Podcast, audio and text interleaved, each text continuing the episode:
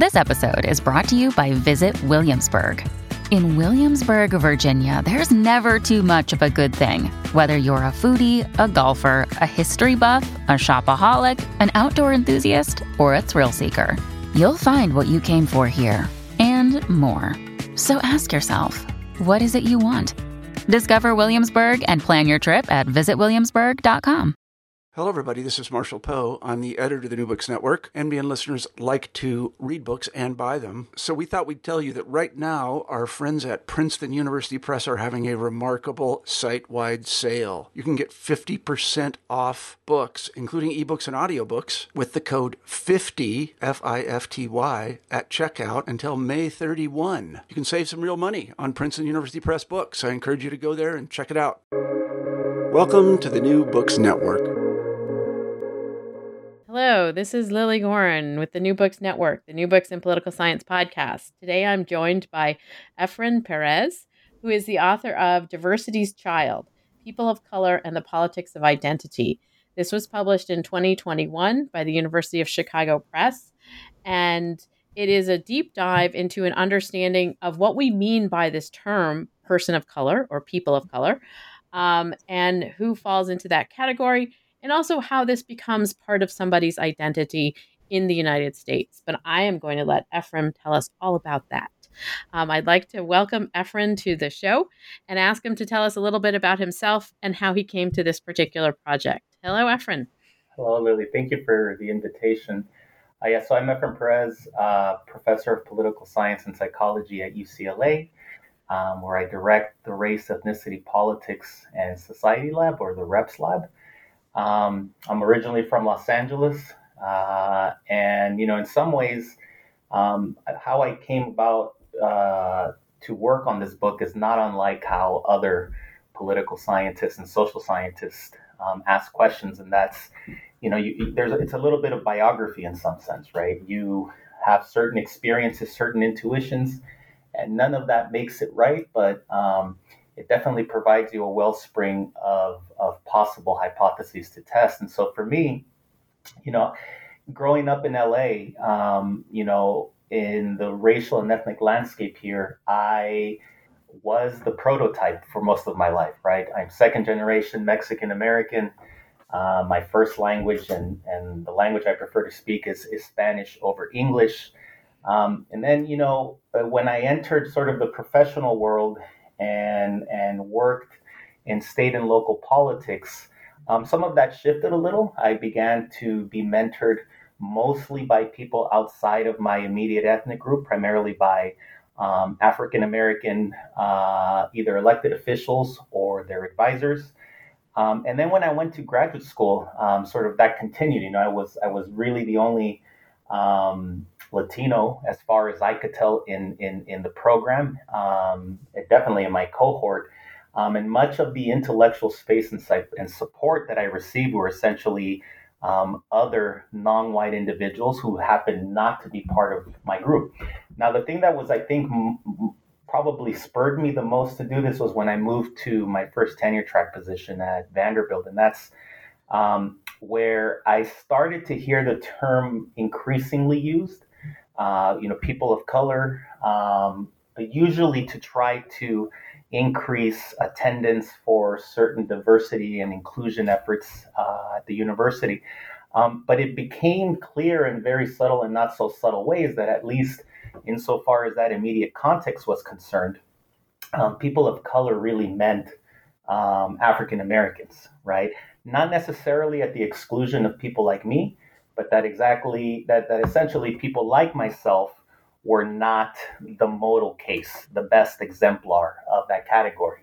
And so, as a political psychologist, you know, this is these are the sort of when you cut nature at the joints, this is this is sort of what you live for, right? You have a category that has some variation around the average or central tendency.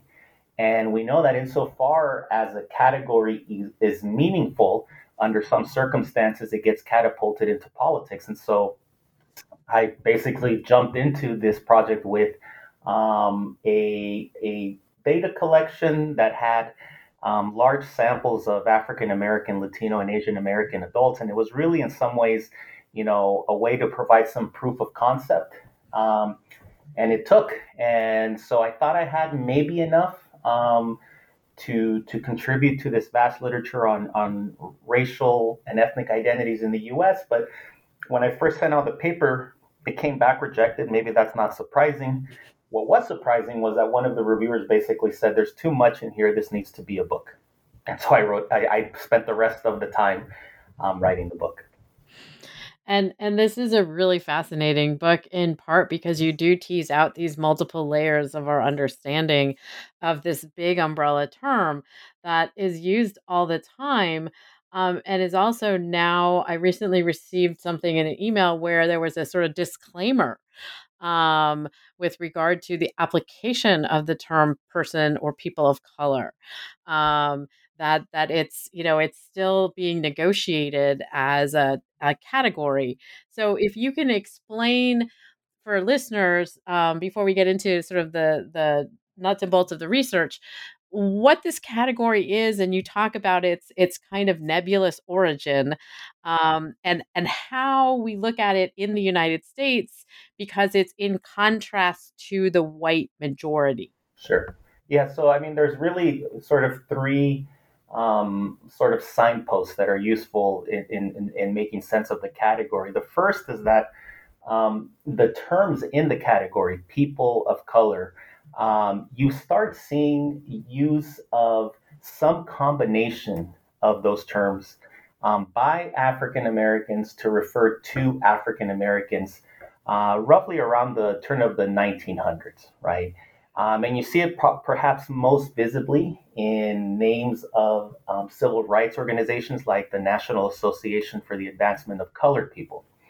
So during the heyday of um, the civil rights movement, um, you know, many black leaders and opinion leaders in particular began to uh, use the term people of color as a way to expand um, the movement against racial and ethnic oppression. It was a way to find allies, right?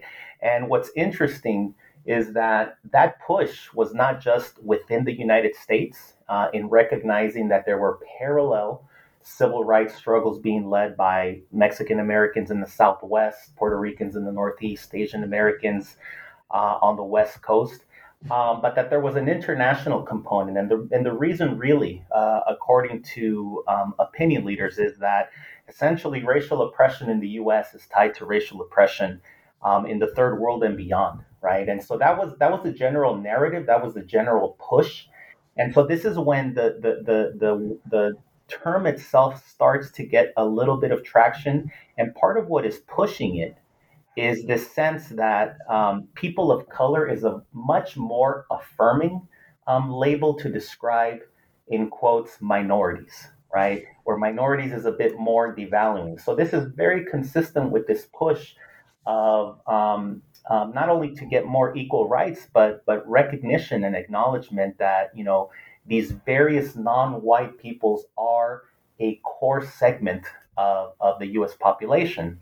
Now, when you fast forward um, to the post 1965 era, this is the, the era that marked uh, a watershed moment in immigration to the United States. Um, you start seeing in the late 80s and early 1990s again, primarily being led by uh, African American opinion leaders, the use of people of color as a way to um, underline um, just how extensive racial and ethnic inequalities are. And so you see this in newspaper coverage, for example, where um, an African American reporter will refer to a local school board struggle where uh, African Americans, Latinos, and other people of color are basically getting the short end of the stick. And so this is where the nature of, of people of color starts to come in, right? That it's essentially a, a, minimizing of intergroup differences and a privileging of sort of like a shared experience, shared commonality, shared attributes, with one of the big ones essentially being that you appreciate that there are systemic causes to um, the inequalities that African Americans and others um, sort of experience. Now, when you start looking and poking around, um, what you realize is that the category itself is more than a turn of phrase. It's more than just um, a set of words. It basically indicates uh, a meaningful category that, under some circumstances, can do some political work um, for uh, individuals who are non-white. And in terms of doing this political work, um, in the United States, the way that it is applied, it generally encompasses, as you talk about in the book, three main non white groups. Um, can you explain about how that umbrella term came to incorporate with regard to this inequality um, in the United States those particular non-white groups. Yeah, so the you know it's a it, in many ways the, the the story is about how categories that seem perhaps artificial on the surface take on meaning. Um, they they grow some legs, and so I'll answer that by giving you sort of uh, two other examples where you know we take for granted um, you know uh, the, the, the life that certain categories have. One is Latinos in the U.S. or Hispanics.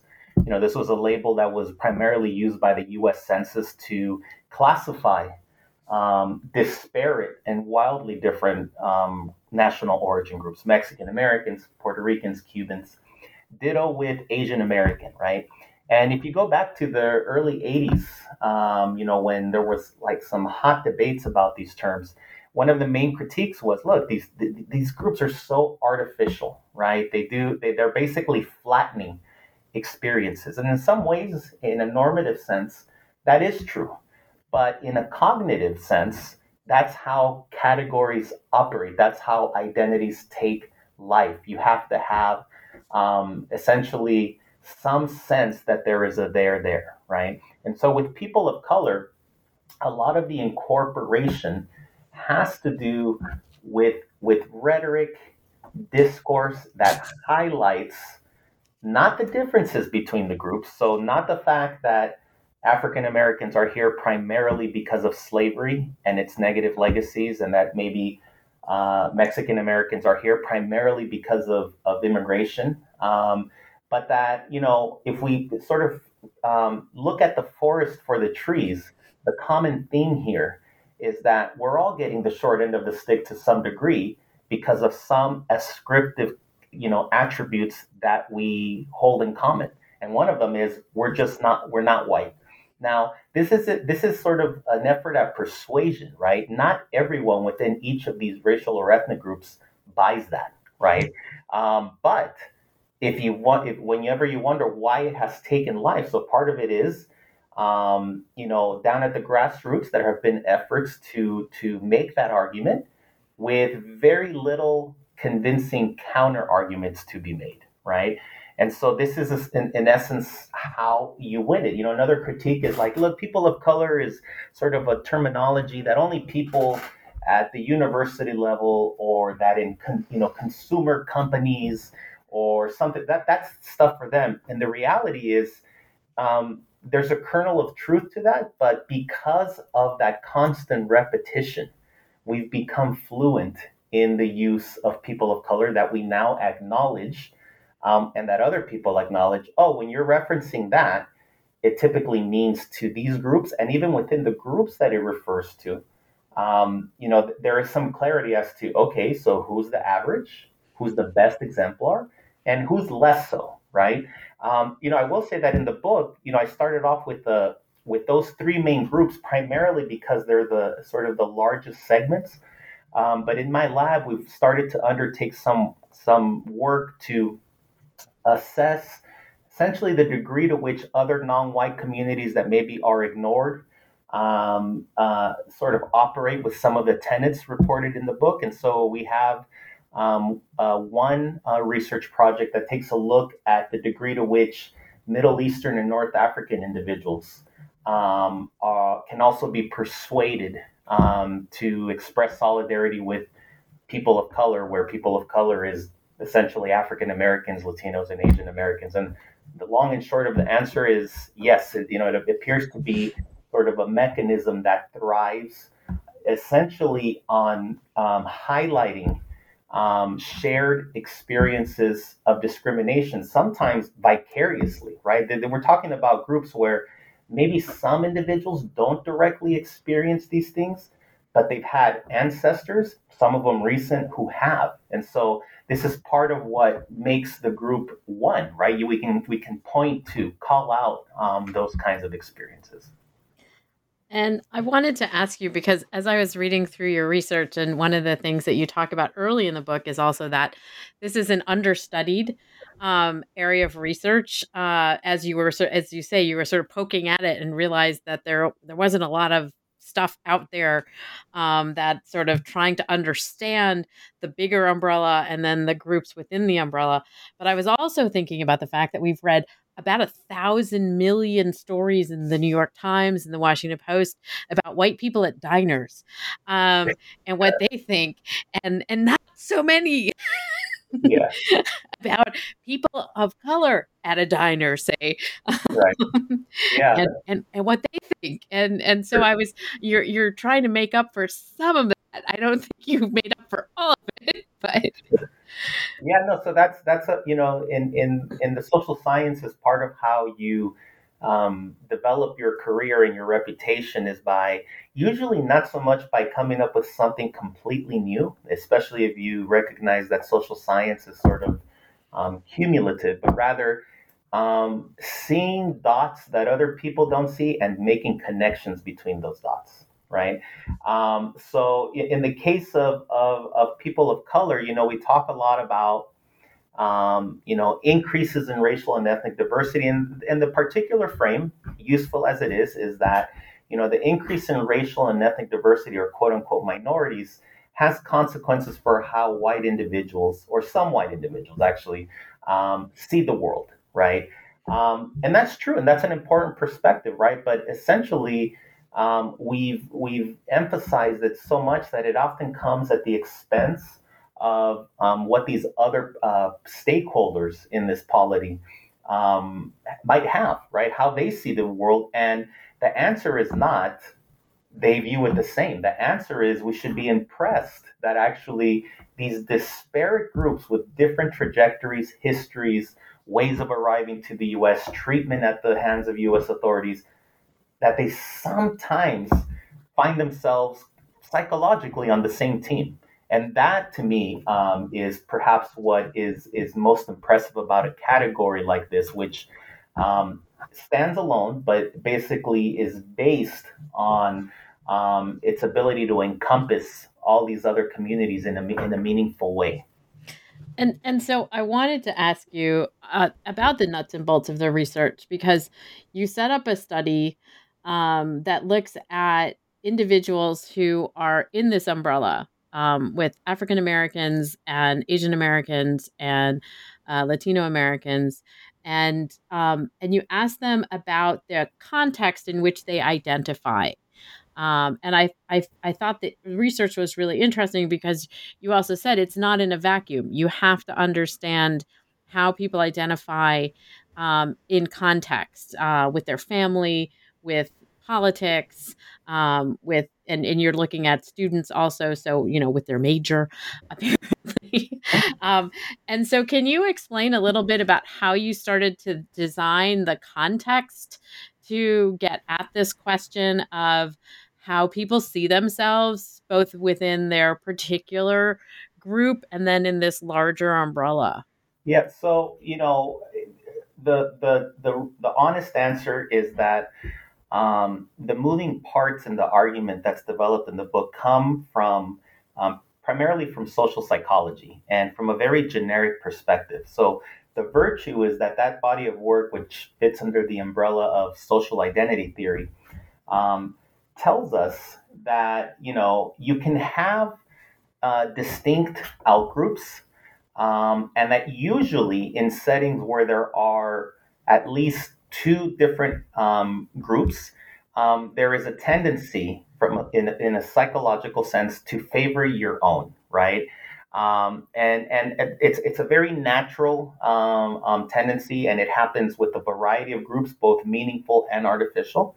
Uh, but what we also know from that body of work is that if you want to minimize conflict between them, one way is to shift their uh, their vantage point from the immediate circle of peers to the types of um, experiences, attributes that you might share with others, right? And so this is a useful way to to bring this into into the study of racial and ethnic diversity because we have a category here that is people of color.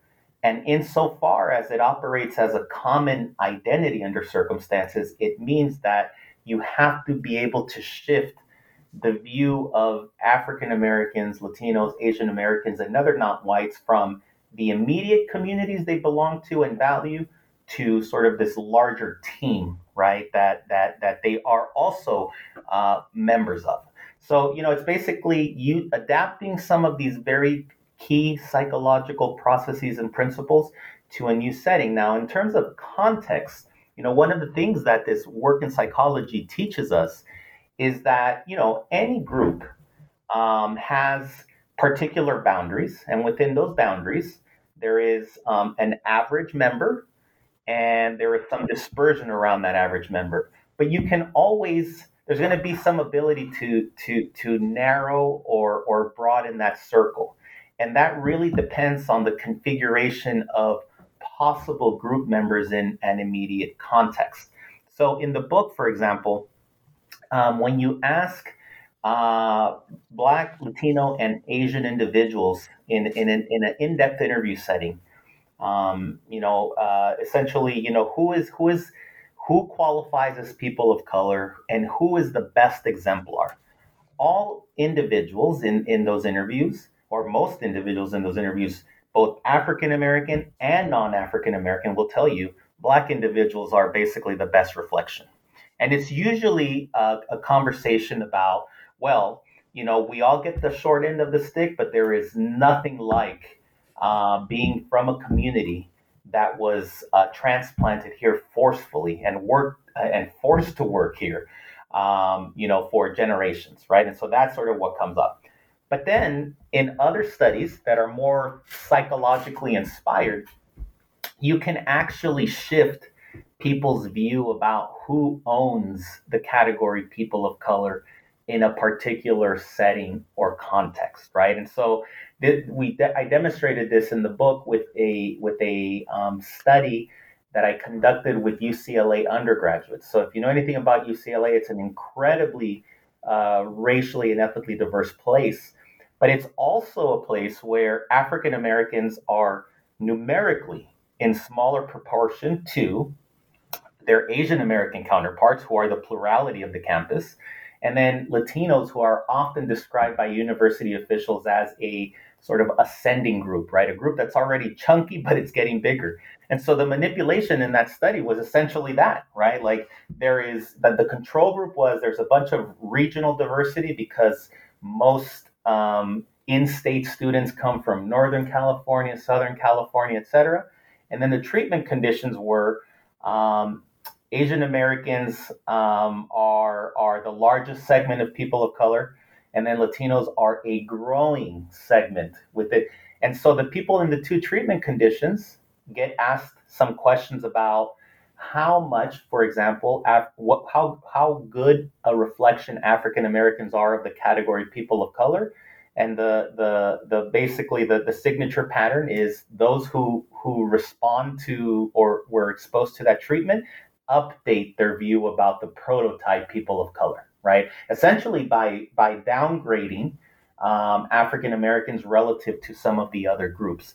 So you know, it's it's useful in two ways. In one way is that it's not set in stone, so the category of people of color is not set in stone, which means that there's an opportunity for political leaders to expand or narrow the boundaries of who we are. Um, and then the other one is that um, you know, it, because it's not fixed, um, it has both opportunities to to really become stronger, or in some cases, um, fall apart. Right, where where the category just cannot do the work that it needs to do. Because the big challenge is, you know, keeping together this coalition in a psychological sense of these different groups. And the, and the and the main problem is that in order to do that, you have to remain your your group members have to be persuaded that uh, essentially the common struggle is important for everyone, and that each group's struggle is not any you know shouldn't be receiving more priority than than another, and that's problematic. Uh, in, in principally because one of the psychological principles that we see in human life is that we want to be special. We want to be unique. We want to belong with others, but we don't want everyone to belong, right? And so the way that that manifests itself in diverse settings is it can quickly unravel into well you don't know what it's like to be the the the descendants of slaves well you don't know what it's like to be to have undocumented parents and have to basically justify your existence here well you don't know what it's like to have your ancestors interned et cetera et cetera. That's when this stuff falls apart right? And it's a very real part of politics because if you see sort of misgivings about the uh, the category itself people of color in newspaper reports a lot of the focus is often on well how meaningful is it if, if if people can snipe at each other or have negative attitudes toward each other?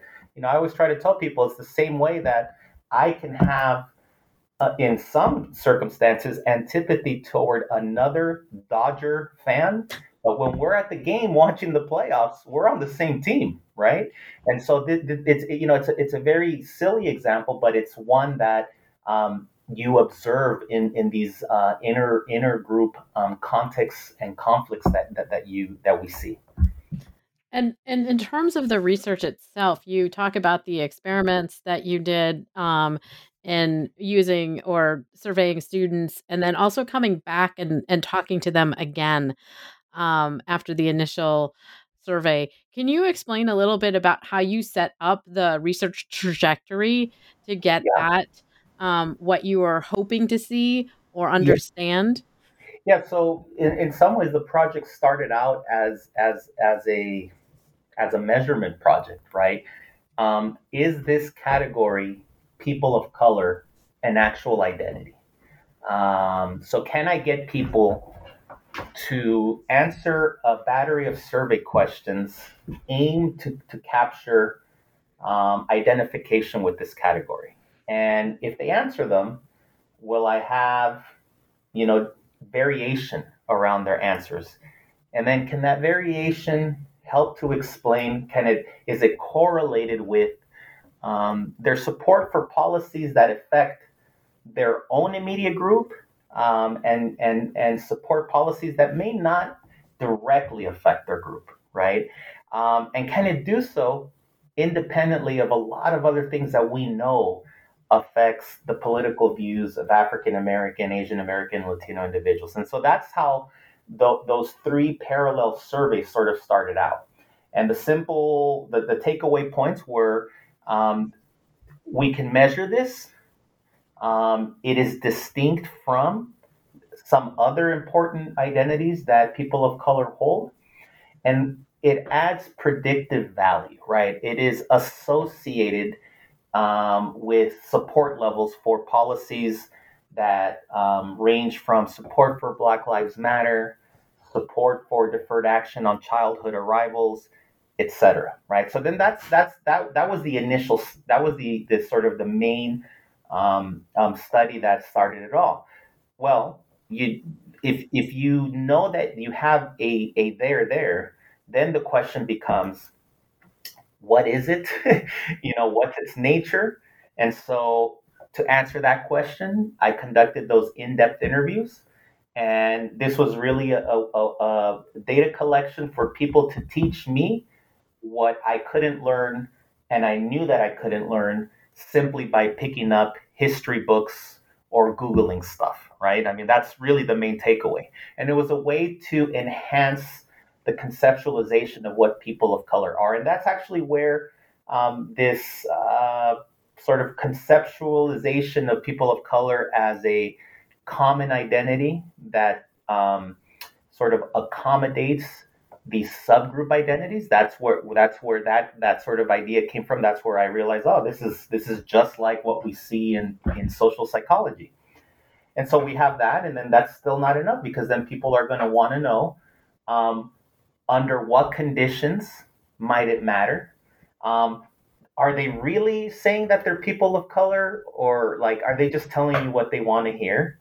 Um, and so on that latter point, I ran these experiments where uh, essentially individuals from the three major groups that I studied were given vignettes, um, typically about a person from their own racial group or a person from another racial or ethnic group being um, essentially discriminated against by a, a, white individual in the context of a, of a restaurant, right? It was sort of, and I, there are several experiments. The manipulations sort of change across some of these experiments, but the, the whole point is um, do we basically observe uh, meaningless differences in the amount of how strongly these people identify as people of color, um, how positively they feel toward people of color, um, how predisposed are they to view themselves as a person of color, and the long and short is, um, you know, across all of these uh, experiments, um, we find essentially statistical debris. There is, there is. It doesn't matter which group you prime them with. Um, that experience of discrimination is enough to basically get them to be supportive to to bolster people of color and it's not dependent on whether it's their own immediate um, group that's that's that's at stake, if you will. Um, okay, so then that that that gets you a sense that look, the category is real. Everyone's pitching in to some degree, um, and then okay, when when might it matter? When doesn't it matter? Right. That was sort of a way to to, to conclude the book. When might it go away? Um, or when does it fall apart? And the falling apart basically goes back to the very thing that the common identity um, essentially manages to balance, which is all of these unique experiences that these different groups have. And so, in, a, in, in three parallel experiments with uh, participants from the three major groups that I studied, um, they get assigned to a control condition, uh, and then, or they get assigned to a treatment. And the treatment is essentially um, well, actually, there's two conditions. The control is um, all people of color are the same. They're growing. They're the same because they get the short end of the stick on a, on a variety of metrics. The treatment condition is essentially um, there's more people of color, but um, you can't compare African Americans to these other groups. So that's if you are a black participant in these studies, if you're a Latino participant, you get told that it's basically the experience of immigration and the experience of slavery and its effects are apples and oranges. And so, just by simply, you know, reigniting those differences, um, the effect of uh, a person of color identity on support for these uh, policies um, essentially gets undercut substantially, right? So, what it means is um, the effectiveness depends on being able to spin all of those plates in the air, right? We have different experiences, but keep your eye on the prize. The prize is um, there's systemic uh, oppression against all of us, or the way Martin Luther King would say, you know, basically oppression somewhere is oppression everywhere. That's sort of the spirit behind it. If you want to see it fall apart, um, if if you if you've ever wondered why um, some of these very same groups display, uh, display sort of conflictual relations. Um, it has to do with um, this sort of apples and oranges comparison, and it's a really tough, tough, tough thing to to win. You know, um, when when the book was accepted, um, I got asked to write uh, an editorial, not an editorial, sort of a, an analysis for the Washington Post in the wake of the George Floyd protests. And one of the things that I clearly remember during that time was that as much as that case was getting a lot of airtime, and rightfully so, um, it was also the time when um, Vanessa Guillen's murder sort of was a story. And I remember uh, seeing on my Instagram accounts um, some primarily Mexican American um, activists basically making the argument well, why aren't we getting the attention? We're also getting murdered, etc. And I thought, man, if this stuff gets uh, gets traction, this whole inter-minority inter-minority solidarity thing is going to fall flat like soon. Um, and and it didn't get as much traction because you would if, even if anecdotally you you would see you know who's showing up to these protests right? Um, it, you know to the, to the credit of those organizers it was a fairly broad cross section um, of, of individuals and I wanted to ask you specifically because you also ask a question with regard to Black Lives Matter um, in in the discussion in in the research.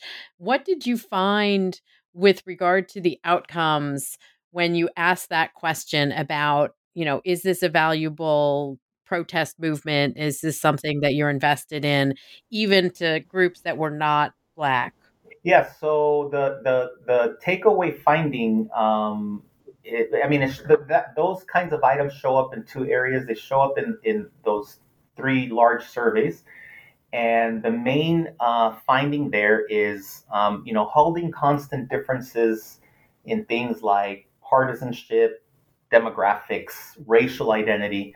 Um, higher levels of a person of color identity, so identifying more strongly as a person of color, um, perhaps unsurprisingly, um, boosts uh, support for Black Lives Matter not only among Black Black uh, survey respondents, but among their Latino and their Asian American counterparts, and by pretty comparable degrees, right? So what's what you're seeing in those correlational results is is a suggestion that um, essentially, uh, to the extent that this is a salient category, um, it gets all folks who identify with it strongly to basically say, that's my issue, right? I should be supporting this as a person of color, right? And in the experiments, they show up in the same way where if you harp on the commonalities between groups, you see that support for Black Lives Matter across all these um, different racial and ethnic groups.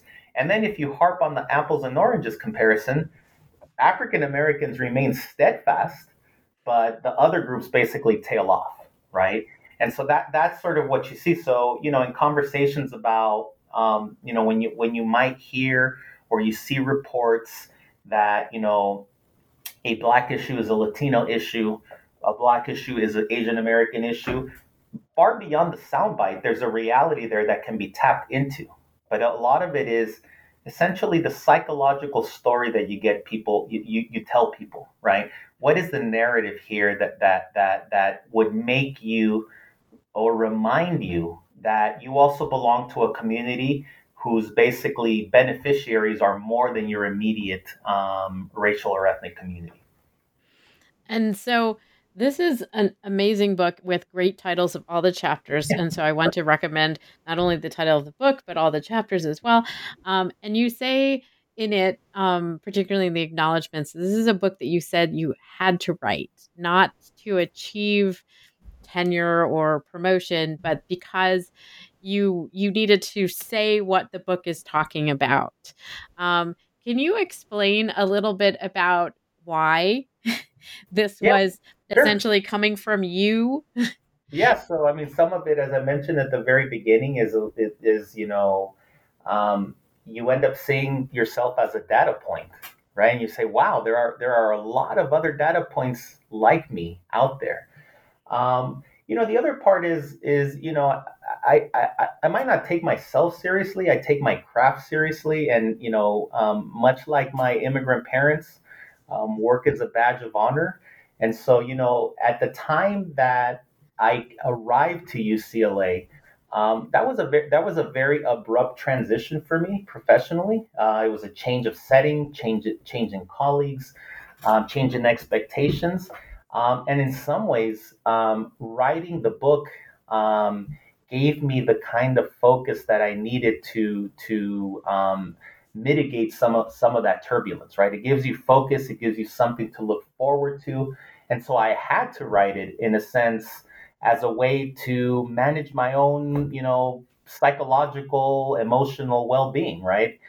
There is something powerful about um, consistency in, in in work ethic, and I think one of them is that you know, as a social psychologist or someone who is, is, familiar with social psychological work, I can tell you that you know a, a big part of it is you feel you have some degree of, uh, of control in an otherwise uncertain sort of um, context, and that's why the, well, that's more or less what the book played for me.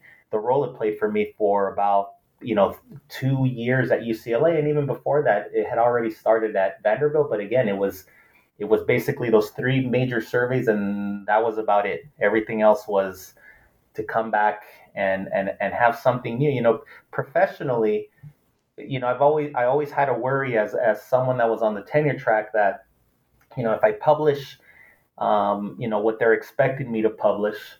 Um, how much of this is due to the particular setting that I'm in? I, I was in a very supportive uh, environment at Vanderbilt University, um, and will I am I going to be a one trick pony? You know, essentially, and you know that, that can be pretty pretty pretty nerve wracking uh, for for people that are in a craft that is based on creativity. I mean, I know we don't look at it that way, but that's essentially what it is.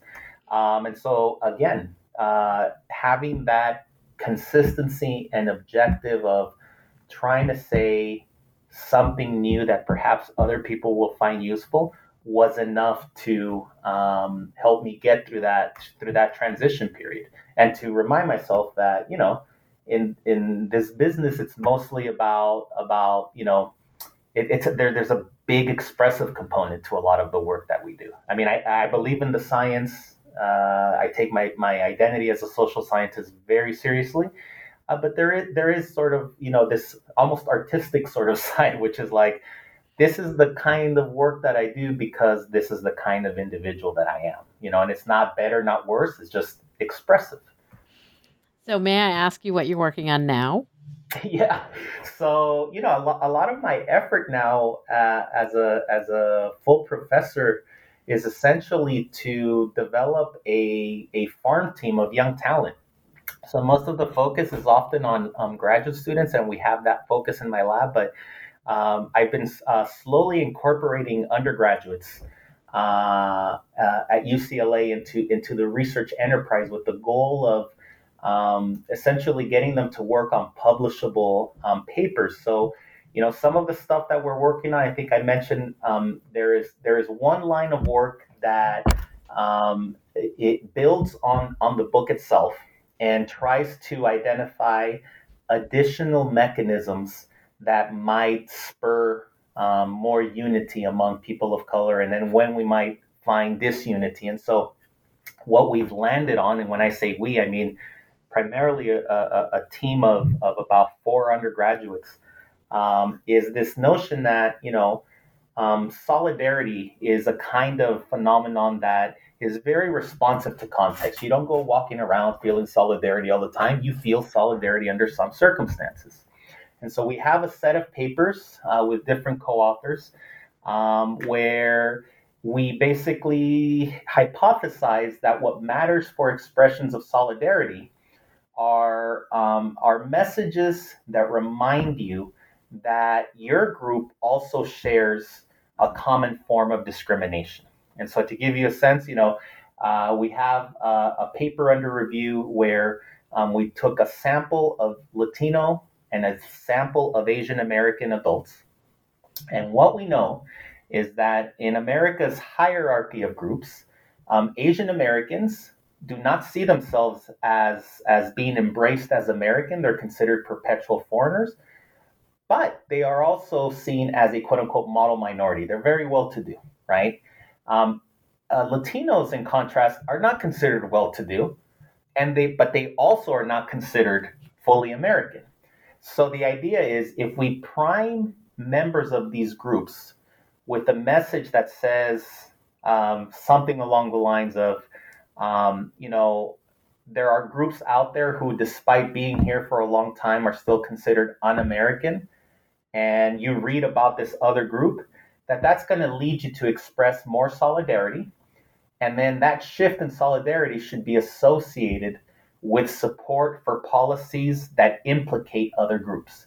So, in the two experiments, we find, for example, that um, relative to a control where people read about the extinction of uh, giant tortoises, if you are assigned to the treatment, the treatment, if you're Asian American, is, you know, um, Latinos have been here for a long time and are considered perpetual foreigners. I mean, in a nutshell, that's what it is. So, no mention really of Asian Americans, just Latinos. That increases Asian American sense of solidarity with all people of color. And then that increase leads them to support immigration policies that are geared at uh, Mexicans, Central Americans, essentially not Asian Americans, right? Um, and then we do the same thing with, with Latinos. And for them, what ends up, it, incre- it increases their support for high skilled immigration policies, which primarily benefit um, uh, Asian, uh, uh Asian immigrants, right? Um, and so, you know, I can't, I can't, I guess I can describe visually what happens, but in the absence of that treatment, um, when you look at support for um, more flexible policy toward undocumented immigrants, you see a, a significant gap in support with Asian Americans um, supporting it less, not surprising. Um, in the presence of that treatment, essentially the gap goes away right? So what ends up happening is, you know, they the Asian Asian Americans and Latinos come to see themselves as part of a common team, and it has an impact on on on their politics. Um, in addition to that, I've been doing um, some work. There's there's a there's a, a book under review on um, the role that language plays in shaping um, mass opinion um, throughout the globe. Um, and it, it, you know, as part of that sort of uh, of, of uh, type of work, um, I have um, some undergraduate and, and one graduate student who is is working with me on extending some of that. So the extension here is how metaphors in different languages um, essentially spur people to be more supportive or more opposed to certain policies simply because the metaphors uh, resonate with the particular nuances of a given language, right? And so, um, you know, it, it, most most of my time, you know, the research is is sort of in, in that vein, um, but it's heavier on the mentorship side. You know, I'm a big fan of baseball. And one of the lessons I've learned from watching baseball these years is I've always been impressed how professional teams have these um, farm teams, right, where they train uh, they recruit, they train, and they place. Um, I mean, incredibly talented players um, who sometimes come from, um, you know, all corners of the world. You would never think that they would be amount to to skilled baseball players, and so that's what we're trying to do in the lab. We're trying to do um, high end research that other people uh, respect, but at the same time, you know, there's got to be another generation we can't play baseball all our lives, and so uh, we're trying to get the, some of these younger whippersnappers uh, on board to be more competitive when they when they apply to graduate school, uh, more competitive they apply to data analytics jobs. I mean, that's sort of the, the, the long and short of what's going on in, in, in my professional life these days. Well, I laud you. That is amazing. And it's so excellent that you are working with not only graduate students, obviously, but also undergraduates and developing them in this way. It's it's really great.